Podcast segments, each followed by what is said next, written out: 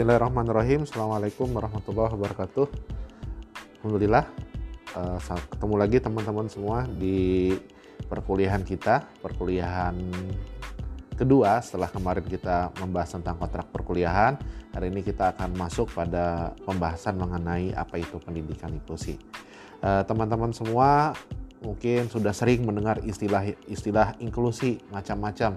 Ada masyarakat inklusi, ada sekolah inklusi, termasuk uh, dalam pendidikan inklusi.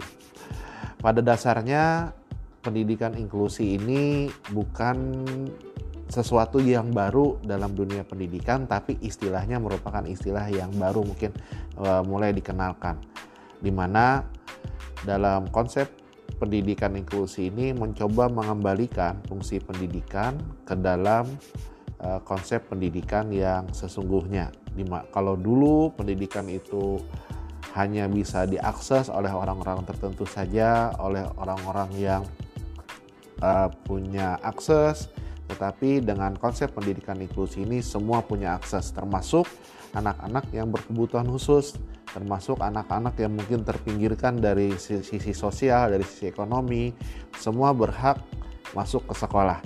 Mungkin teman-teman pada saat sekolah dulu merasakan kalau kita masuk ke sebuah sekolah, biasanya ada klaster. Ada sekolah yang favorit, ada sekolah biasa, ada sekolah yang di bawah rata-rata. Nah, dalam konsep pendidikan inklusi, klaster seperti ini, pembatasan-pembatasan seperti ini coba dihilangkan. Semua sekolah adalah sekolah yang baik, semua sekolah adalah sekolah favorit. Semua orang berhak masuk ke semua sekolah tanpa harus membedakan ini sekolah favorit, ini sekolah tidak favorit, ini sekolah untuk orang-orang pintar saja, ini untuk sekolah untuk orang-orang yang uh, tidak pintar misalnya yang sering kita temukan di lapangan.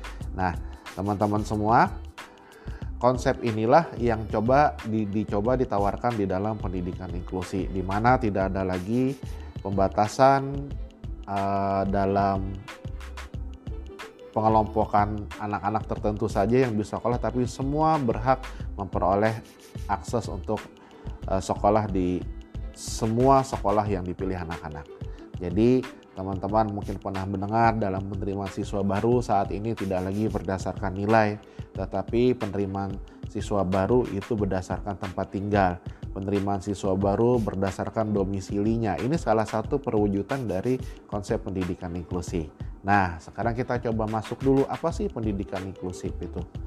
Pendidikan in inklusif itu kalau kita ambil tarik kata inklusif sendiri itu berarti terbuka. Jadi ada keterbukaan, kemudian di situ uh, ada kesempatan untuk semua orang mengakses pendidikan.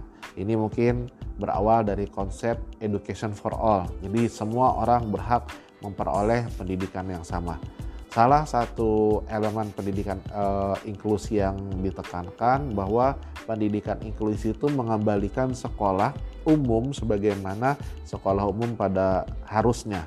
Mungkin teman-teman pernah mendengar istilah rumah sakit umum, maka semua orang berhak untuk mengakses ke sekolah tersebut. Kalau teman-teman dengar fasilitas umum, semua orang berhak mengakses uh, fasilitas tersebut. Sama dengan sekolah, ketika labelnya sekolah umum, maka semua orang berhak untuk mengakses, semua anak berhak untuk mengakses ke sekolah tersebut tanpa dibatasi dia mampu atau tidak, tanpa dibatasi dia itu termasuk cacat atau enggak, maka mereka berhak, semua berhak selama masih bernapas, selama dia masih bisa uh, berjalan ke sekolah, mau menggunakan kursi roda, mau menggunakan tongkat, selama mereka mampu uh, siap untuk menghadiri datang ke sekolah, maka mereka berhak untuk memanfaatkan fasilitas sekolah tersebut. Nah, inilah yang dicoba digebrak oleh pendidikan inklusi bagaimana mengembalikan fungsi sekolah sebagaimana seharusnya fungsi sekolah berjalan. Nah, ini tantangan kita teman-teman karena di lapangan pembatasan seperti ini masih sering terjadi di mana anak-anak masih sulit untuk mengakses pendidikan yang sama, masih sulit untuk memperoleh hak yang sama masuk ke sebuah sekolah, apalagi kalau kita perhatikan anak-anak yang berkebutuhan khusus.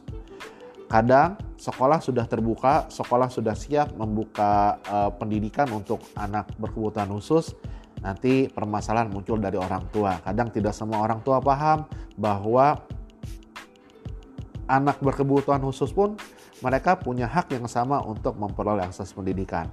Sekolah sudah membuka, ternyata ada sebagian guru yang nggak paham menggunakan standar yang sama dalam pendidikan, padahal di dalam pendidikan inklusi itu yang namanya standar penilaian, standar pembelajaran, kemudian standar materi itu tidak lagi mengikuti uh, sistem, tetapi mengikuti si anaknya.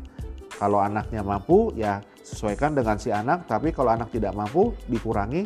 Tetapi kalau ada anak yang lebih, maka itu bisa ditambahkan. Oke teman-teman, ini mungkin sedikit uh, pembukaan kita mencoba mendobrak pemikiran teman-teman semua bagaimana konsep pendidikan inklusi itu bisa diterapkan di sekolah. Terima kasih. Assalamualaikum warahmatullahi wabarakatuh.